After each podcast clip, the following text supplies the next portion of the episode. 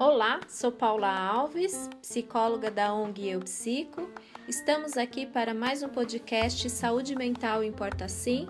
Vou falar sobre medos e teremos o convidado Henrique Wagner.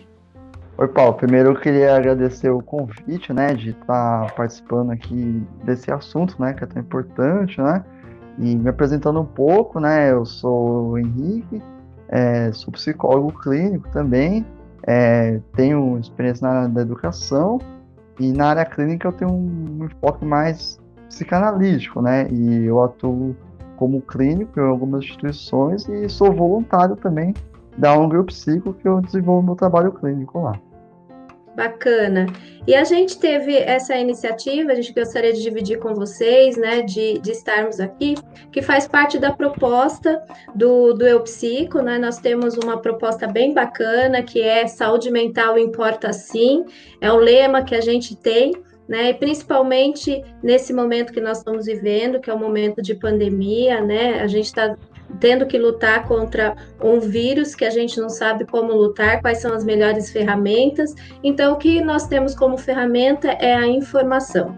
Então, o Psico ele está com esse trabalho, né, muito forte nesse momento de pandemia. Então, nós começamos a fazer várias atividades, fizemos lives, algumas lives com temas bem bacanas. Nós estamos com, com um link para as pessoas que estão nesse momento mais fragilizados, precisando de uma escuta.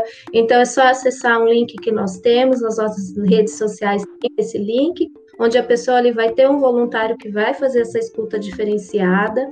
A gente tem também, entre, entre todas as nossas atividades, o atendimento clínico, ele não parou, a gente não está com atendimento presencial, até por toda a situação, mas nós estamos atendendo sim a nossa população de, dentro do online, né, que é o atendimento aí que é regulamentado e a gente pode estar tá fazendo. Então, nós estamos aí com mais de 40 profissionais fazendo esse trabalho.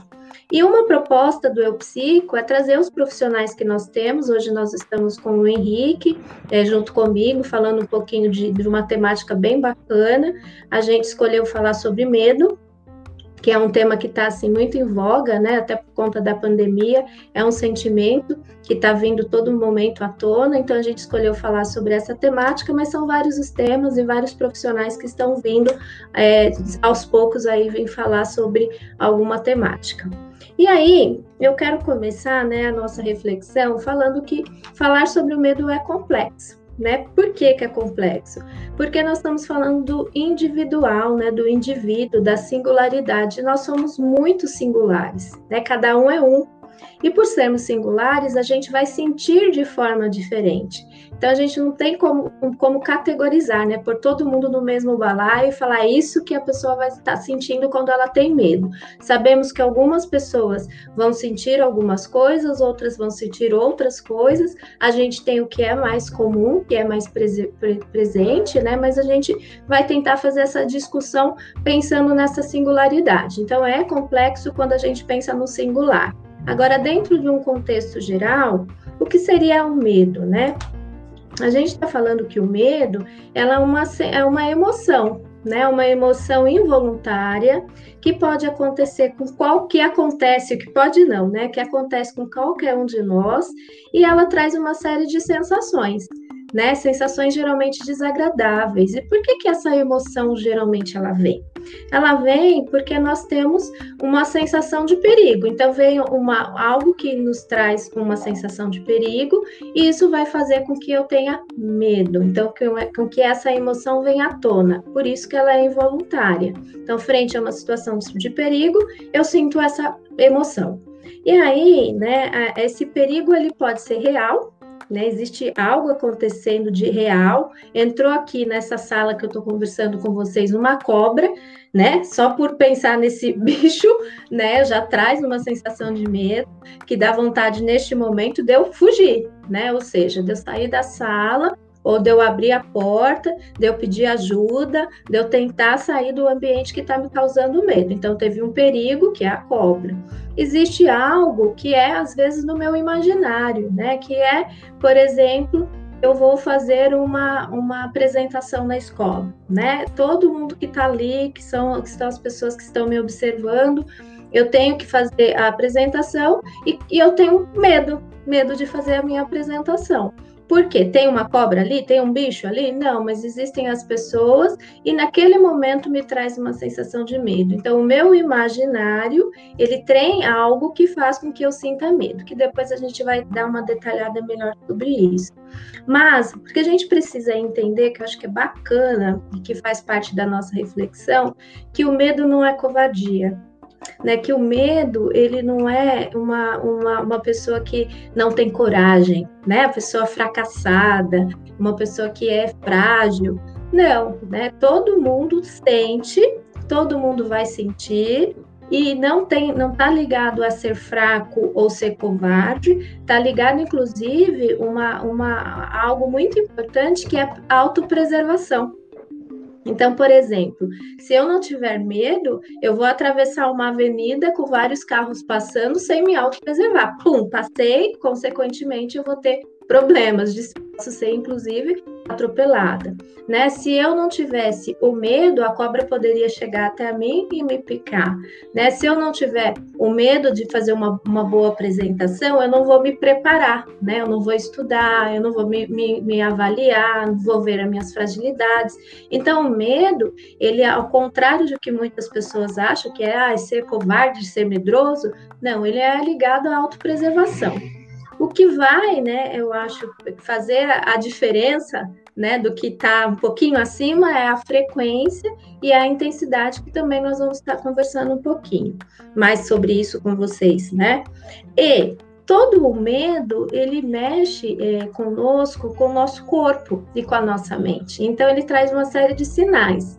Então, quando eu tô com medo, de novo, trazendo as diferenças individuais de cada um, mas o que é comum é o meu corpo sentir algo.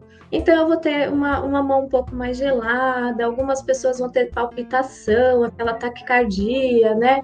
Algumas pessoas a respiração ela vai ficar um pouco mais ofegante, às vezes é, é, com desconforto intestinal, ou até, até solta o intestino, né? Tem pessoas que acabam tendo alguma coisa nesse sentido.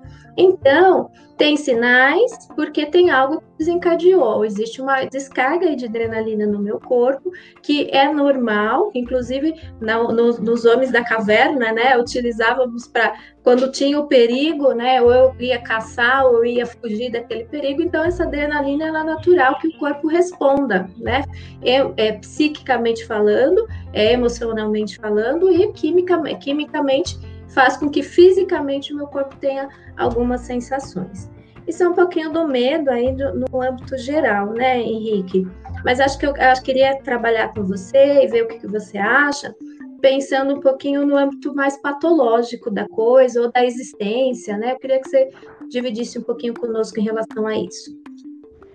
É, então, bom, como você bem mesmo citou, né, o, o medo, ele faz parte da alma humana, né? Então, todo humano sente algum tipo de medo, né? Algumas pessoas disfarçam medo, é, usam fontes para é, não demonstrar o medo, mas o medo faz parte, ele é um tá na humana. Então todo humano sente algum tipo de medo, né? E assim, você disse, por exemplo, aquele exemplo de o, tá ligado a uma situação de perigo, né? As pessoas pensam que é, sempre o medo tá ligado a uma coisa muito perigosa, que traz, mas às vezes o medo está nas situações comuns, né, do dia a dia, né, por exemplo, é, pessoas, por exemplo, que têm é, medo de se expressar, né, por exemplo, são muito tímidos, né, elas têm medo de se expressar, ou, sei lá, têm um medo de conversar com uma pessoa, ou têm medo de pedir um aumento para o meu chefe, né, são várias situações que é, vão desde a normalidade até de uma questão mais patológica, né, que foi o que você já mencionou, que numa questão patológica tem muito essa ligação com a intensidade, né? Até que ponto a pessoa sentiu medo, um pavor, um pânico, e também uma questão da duração, né? Porque é diferente eu ter um, um medo ali momentâneo e eu ter um medo muito frequente, né? Aí eu queria que você falasse um pouco mais sobre isso também, né, Paulo? Sim, sim. É, como, como você colocou, né, o medo patológico e, e, muito frequente, que é onde a gente entra como profissionais da área da saúde, né, como psicólogos, enfim, porque muitas vezes, quando a gente pega o paciente na clínica, a gente observa o quê? Que ele vai falar de um medo e aquele medo para ele é tão grande, é tão grande, é tão grande, que juntos, quando a gente vai olhar com ele, a gente percebe que está muito mais no âmbito do imaginário né? Que quando a gente juntos vai fazer um enfrentamento desse medo, que a gente vai olhar o que, que realmente é o medo, a gente vai ver que está ligado a uma história de vida, né? Que está ligado a traumas relacionados à história de vida dele. Então, assim, como ele foi criado, né? O quais foram as, as informações que ele teve relacionado ao medo, né? E a gente não tem como não voltar no infantil, né? É, como que esse pai, que essa mãe colocaram para essa criança, né? Eram pais muito medrosos, eram pais que já tinham medo de muitas coisas, né? Ai, vai chover, fecha todas as janelas porque vai cair um raio, vai ter o trovão, né? E a criança já vai saindo já vai observando aquele ambiente mais medroso, ou, né, o pai, a gente tem o, lado contrário também, né, pais ou mães que na, na educação e na formação da personalidade fala, menino não pode ter medo, ter medo não é coisa de menino, isso é ser covarde, e aí até entra em contato com aquela questão da autopreservação, né, que a gente falou no início, se eu, se eu crio uma criança dizendo que não pode ter medo, que medo não existe, que eu transformo essa, posso transformar, né? Que eu acho que não é legal a gente fechar, né? Mas eu posso transformar essa pessoa em uma pessoa que te, não tem tanto alta preservação, né? Como a gente está vendo aí alguns casos, né, de pessoas que nessas questões de pandemia falam, imagina, não tem nada a ver, não tem que ficar com medo desse bicho, né? Ou não usa máscara, ou não usa álcool gel, porque eu não tenho nada a ver com isso, né? Então, a gente não pode deixar de pensar que no patológico a gente tem toda essa história por trás, né? De como foi criado, de como era esse ambiente, se a pessoa teve ou não contato com aquilo que ela tem medo e aquilo trouxe para ela um trauma. Eu já peguei um paciente que tinha medo de dirigir, mas porque ele realmente passou por uma situação traumática, né? Pegou o carro, acabou sofrendo um acidente. No acidente teve não não teve vítima fatal, mas teve vítima. Então aquilo foi tão traumático para ele que aquilo transformou ele num, num, num, num, medo de dirigir, porque o dirigir não passou a ser só deslocamento de um lugar para o outro, mas o dirigir passou a ser uma arma, né? Eu tô com uma arma na mão e com essa arma na mão eu posso fazer alguma coisa. Então, quando a gente pensa no, no, no medo patológico, a gente vai pensar nessa intensidade, nessa frequência e vai pensar junto com o paciente. É realmente algo racional? Aconteceu alguma coisa, como é o caso do exemplo que eu dei né? Teve um acidente. Não, mas eu nunca vivi nenhum acidente, nunca vi nenhum acidente, mesmo assim eu tenho medo de dirigir. Aí eu já vou mais para o imaginário. O que que de trás desse dirigir, né? Que se deslocou desse imaginário para dirigir? Então, o, o, medo ele tem todas essa, essas nuances, né? Ela pode ser algo real, ela por, por um trauma, ela pode ter sido é, sugestionado durante a minha personalidade pela criação dos meus pais, ela pode é, ter sido é, criada, né? Pela minha baixa autoestima. Então, tem várias coisas que podem estar é, relacionadas.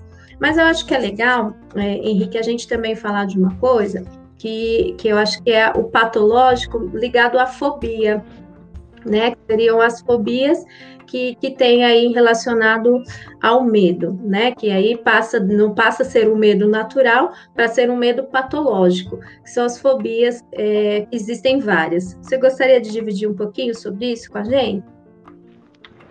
É, então, Paulo, pensando um pouco nessa questão, assim, da, da fobia, né, é, essas teorias veio, assim, é, muito forte na teoria psicanalítica, né, sobre essa questão das fobias, e também, posteriormente, já nos DSMs, né, nos catálogos psiquiátricos, né, e aí o que acontece? Eu penso assim, quando a, é, a fobia, ela já está geralmente mais ligada a um objeto, né? Ela tem um foco né?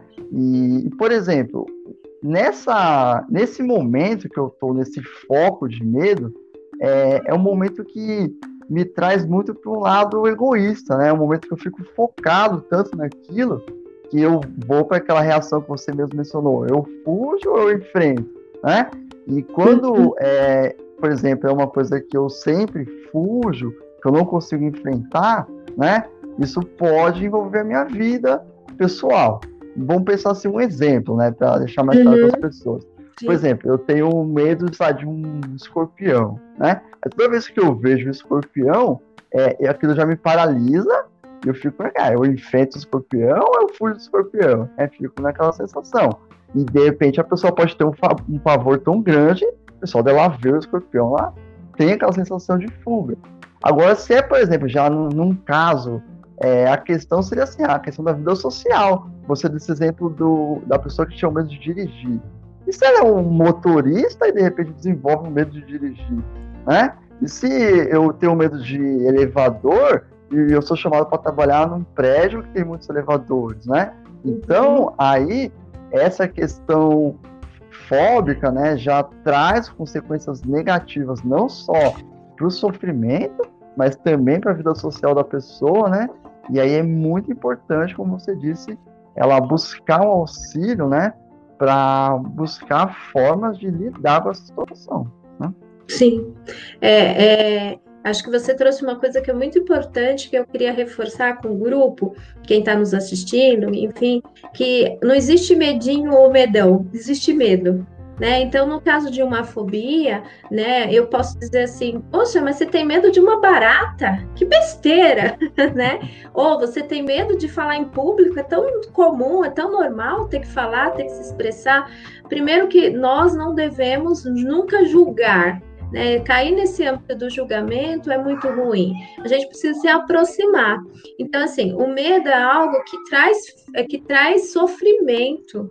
Então, quando a gente está falando de sofrimento, a gente precisa se, se aproximar do sofrimento do outro. Se o outro está dizendo que o escorpião ou que a barata, né, porque muitos medos é relacionados a, a animais, a insetos, né, é a barata, ou é o rato, ou é a própria, a própria largata, né? Se a pessoa tem medo desses, desses bichos, é o medo dela, né? A primeira coisa é a gente respeitar que é o medo dela.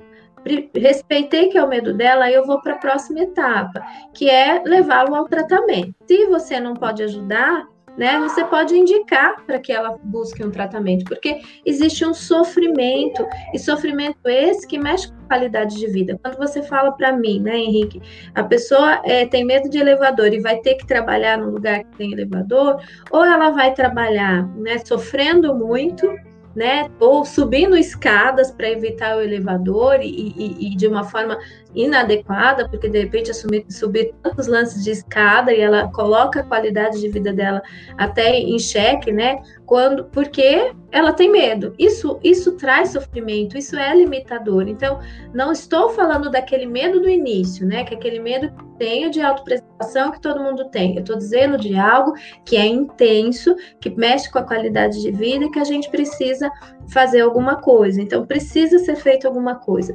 Agora, existem vários tipos de medo, né? É, é o medo. Eu já peguei pessoa, uma pessoa que tinha medo de anãos. Né? Como assim ter medo de anão? É uma criança, é uma pessoa pequena. Por que, que tem medo? Tem medo, né? Agora, por que desse medo? Que é a hora que a gente vai ampliar, né? Que a gente vai junto com a pessoa segurar na mão dela e olhar por que, que esse medo veio, tá? Ligado ao imaginário e a uma história de vida que a gente já falou aqui. Tem gente que tem medo de vento, tem gente que tem medo de altura, tem gente que tem medo de avião, tem gente que vai, vai ter medos, vai. Se eu falar, ah, mas medo de altura é um medo grave, medo de, de, de borboleta é um medo pequeno. Não tanto o medo da borboleta, quanto o medo de avião, quanto o medo de, de altura, são medos, né? É, inclusive dentro das fobias, né, a gente tem vários nomes a dizer, né? Tem fobia, tem a, garofo, a, a, agorafobia, que fala, Henrique? Isso, é, né? Agorafobia, né? Agorafobia, né? Isso. A gente tem claustrofobia, que é o medo que a uhum. pessoa tem de estar em lugares fechados, né? Em elevadores, em lugares que ela vai perder, dá a sensação que ela vai perder a, a, a respiração. A gente tem medo, tem o demofobia, que é o medo de multidões. A gente tem o brotofobia, que é o medo de tempestade. Aí, se a gente for, né, buscar, a gente ficaria aqui horas falando de todos os nomes que são dados em relação a, a, aos medos existentes, mas tem vários nomes várias categorias, né? Existe, de novo, reforçando, não existe o que é maior, o que é menor, ou o que é pior, o que é... existe um sofrimento. Acho que a gente precisa olhar que tem por trás de, daquele medo tem uma pessoa que está sofrendo e que está colocando em, a, a qualidade de vida dela em risco. Então já sai do, do, do, do medo natural e involuntário para um medo patológico que precisa de tratamento. E aí nessa nessa linha, Henrique, é, você tem assim alguma dica para falar, alguma coisa nesse sentido de tratamento? É, então, o que eu achei interessante que você falou, né, Paula, é essa dimensão do, do sofrimento, né? Porque, assim, é, até na questão mesmo do serviço de psicologia, né, é, muitas pessoas pensam que é, você tem que procurar o psicólogo quando você está doente, né? Como a psicologia fosse ligada à doença. Não, Sim. e a, a, psicologia ela trata do sofrimento humano, né? Ela é uma parte para refletir sobre o sofrimento. E se, por exemplo, se o medo é, está te tra trazendo um sofrimento, né? A, a, psicologia clínica ela é uma forma, né, de estar tá refletindo sobre esse medo, como você mesmo já disse, né? Para ver outras formas de agir né, no mundo, é, refletindo e agindo de outra maneira em relação ao medo. Sim, e aí é, o que a gente vai fazer é não ajudar a pessoa a não se paralisar, porque pode, né, se, se a pessoa não olhar para esse sofrimento, ela pode ir paralisando, ela pode parar de. Paralisar é parar de fazer algo, então ela fica paralisada. Então são pessoas que podem perder promoções porque tem medo de se expor, são pessoas que podem perder oportunidades de relacionamento porque tem medo de se colocar frente ao outro, são pessoas que podem perder oportunidades né, de, de ir para lugares porque ah, eu poderia conhecer tal lugar, mas eu não vou porque eu tenho medo do avião. Então, o que a gente precisa olhar, além do sofrimento, é a perda de oportunidades que as pessoas vão tendo, né? Porque elas tá limitada, né? O, o, o, nosso trabalho, geralmente, né, pra, óbvio que para cada pessoa é um, cada teoria vai trabalhar de uma forma, mas no geral a gente vai ajudar a usar o enfrentamento. O medo, ele não pode ser paralisante. O medo, ele pode ser olhado para que a gente enfrenta. Né? É, vamos trazer estratégias, nós vamos pensar juntos, nós vamos junto com eles ver que aquele medo muitas vezes não é real, né? Que aquele medo é muito do imaginário, e como transformar esse medo no, no, do imaginário em uma potência para ele poder lidar com esse medo. Então, a gente vai utilizar de várias estratégias, como profissionais da área da saúde, para ajudar a pessoa a sair deste medo. E existem algumas situações que realmente é uma intensidade muito maior, e a gente vai precisar do apoio da psiquiatria, né? Dependendo da situação, para dar um suporte maior a esse paciente paciente para conseguir, né, passar por esse medo. Mas tem saída, tem como a gente sair disso, tem como a gente tirar, tirar não, né, ajudar a pessoa a sair desse sofrimento, porque é, é um, um, estágio patológico, né? Em toda patologia tem tratamento, todo tratamento tem solução. Acho que é isso que a gente acredita e é essa nossa mensagem, né? Tem tratamento, tem solução, porque é, porque é nisso que a gente acredita. E aí, até pensando um pouquinho na, na linha do, do, do tema que a gente escolheu, pensando na pandemia, queria que a gente falasse, Henrique, um pouquinho sobre a pandemia, né? A pandemia e o medo. O que, que você acha sobre isso? É, o primeiro, assim, o fato da, da pandemia ser algo. É, essa vivência com a pandemia, né, ser algo novo, principalmente aqui na, no Brasil, né? Em outros locais do mundo já existiam outras pandemias, né? E o, o vírus ser algo invisível, né? Isso vai trazendo muito medo para as pessoas. Só que, assim, existem algumas sensações que já são esperadas, né? Por exemplo, é, a pessoa, por exemplo, ter o medo de se contaminar, né? É, muita gente deve estar com esse medo. Por exemplo, o medo de eu contaminar outras pessoas, né? Ou o medo, por exemplo, de não ter é, uma questão financeira, de não saber se vai estar Sim. trabalhando, né? Então, assim, são. As pessoas pensam, ah, será que se eu estiver pensando isso, eu tô ficando maluco? Não é nada disso, né? Esses são questões esperadas, né? Em relações ao medo. Mas aí o que a gente tem que pensar é até que ponto tem essa questão normal e até que ponto ela vai se intensificando, né? Ou vai ter uma, é, uma intensidade maior, né? Sim, e, e, outra coisa que eu acho que é importante a gente também reforçar é que antes da pandemia acontecer, existia uma vida, né? E essa vida já tinha um monte de pessoas adoecidas. Né? Então, assim, eu já tinha pessoas com fobias, eu já tinha pessoas com ansiedade, eu já tinha pessoas com depressão, eu já tinha, inclusive, o Brasil é um, do maior, um dos maiores, né? acho que está no primeiro lugar em termos de, de ansiedade no ranking aí, né? Então, a gente já tinha muitas pessoas adoecidas. Né? E aí, com toda essa situação que o Henrique colocou, que é totalmente natural e esperado, né? No, no, o contrário que nos, nos, assusta um pouco, né? Mas sentir medo é totalmente natural e esperado dentro do cenário que nós estamos vivendo. Agora, passa a ser um pouco mais difícil e aí um pouco mais preocupante quando eu perco, né, pego pessoas que já estavam adoecidas, que já estavam fragilizados e tem que lidar com esse medo, né, que desestabiliza, né? Eu passo a perder o controle do meu da minha própria vida, né? Eu não sei se eu eu não posso a partir de hoje fazer algumas coisas que antes eu podia fazer.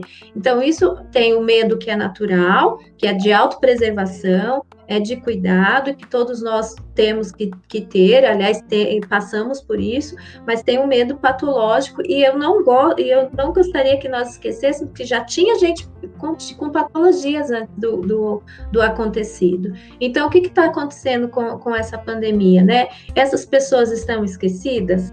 né? Essas pessoas estão piorando. O que a gente sabe das coisas que a gente está lendo, até por isso que a gente, a gente escolheu esse tema, é que as pessoas estão piorando. Quem não tinha nenhuma patologia por conta de toda essa situação, né, passa a, a entrar no medo que que inclusive é, alguns estão indo até para a linha de, de, um toque, né, de tantos cuidados, de tantos medos, né, ou com desenvolvendo ansiedade, porque, né, o medo de, de, de, da própria preservação da vida, da própria morte, né, eu posso morrer, ou pode morrer alguém do, do meu lado, ou estou perdendo mesmo, já perdi alguém conhecido, e tudo isso mexe, e aquele que já estava doente está mais fragilizado. Então, o que, que a gente tem a dizer, né, nesse momento? É que se você que já estava doente, fazia tratamento, não pare. Porque está todo mundo voltado, né? Só falando de Covid e que é melhor não sair, que é melhor não fazer. Mas assim, a gente tem estratégias para fazer isso.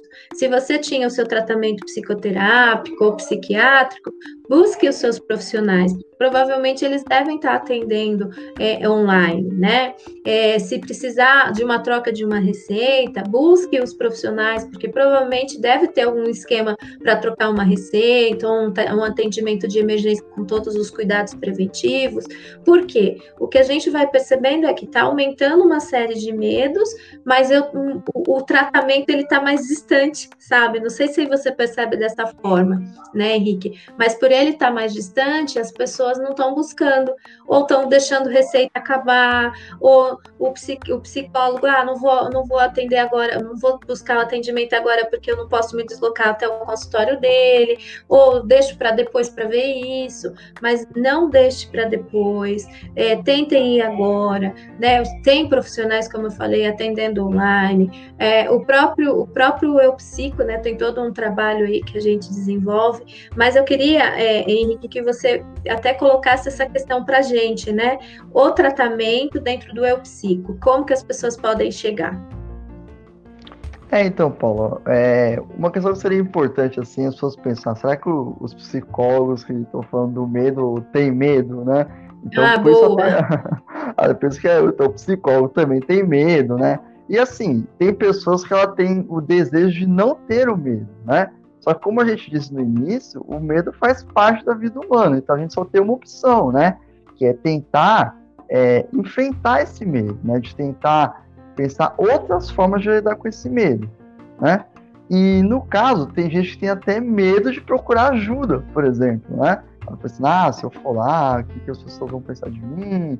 É que vão pensar que eu estou indo no psicólogo, vão pensar que eu sou o quê? O que, que ele vai pensar? Então, assim, já é uma outra questão que paralisa a pessoa né? E aí deixando Sim. bem claro que, por exemplo, como você mesmo disse, uma das formas da, das pessoas estarem buscando, de estarem enfrentando, de estarem buscando outras formas de dar o medo é ajuda psicológica. E aqui na, em Carapicuíba a gente tem a ONG Psico, né, que tem, como você já disse, mais de 40 profissionais.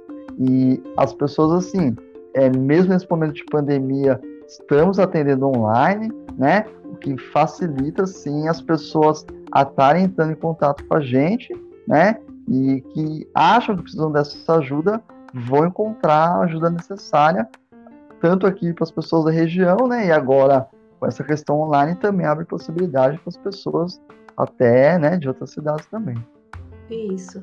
Então, é, eu acho que é, é isso, é essa mensagem, né, que nós queríamos passar, de que tem saída, de que tem tratamento, dentro do, do da proposta, né, de saúde mental, importa sim, o Eu Psico vem trazendo profissionais é, para falar de alguma temática, para trazer alguma reflexão, nada pronto, acho que é construção, né, a gente trouxe aqui algumas construções, algo para vocês pensarem, espero que tenhamos aí chegado no, no que vocês gostariam. Espero que tenhamos deixado alguma mensagem. Eu gostaria muito, Henrique, de te agradecer, agradecer por essa disponibilidade de estar aqui, de né, essa dedicação, te agradecer como voluntário do Psico, né? Eu sou voluntária também, eu sei o quanto é legal e importante o nosso trabalho. A gente oferece acesso.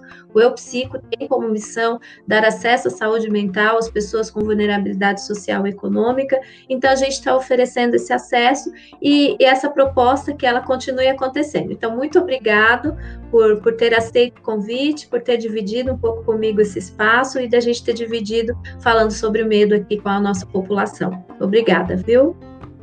Obrigado, Paula. É, quero agradecer a todos também que conseguiram assistir aí até o final e deixar essa mensagem que, assim, de alguma forma, é, o medo não pode, né, não deve paralisar a sua vida, né? e existe sim formas de enfrentar o medo.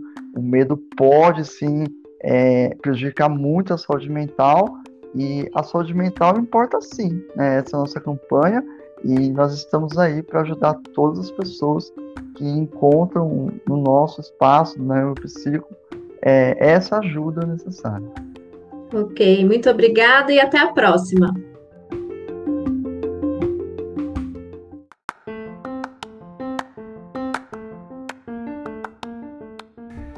Pedimos para todos vocês que curtam, que comentem, que mandem perguntas, que critiquem, enfim, que interajam conosco. É importante, aliás, é fundamental para nós termos o retorno de vocês. E sigam as nossas páginas. Estamos no Instagram, no eupsico.psi e no Facebook Eupsico. Até mais!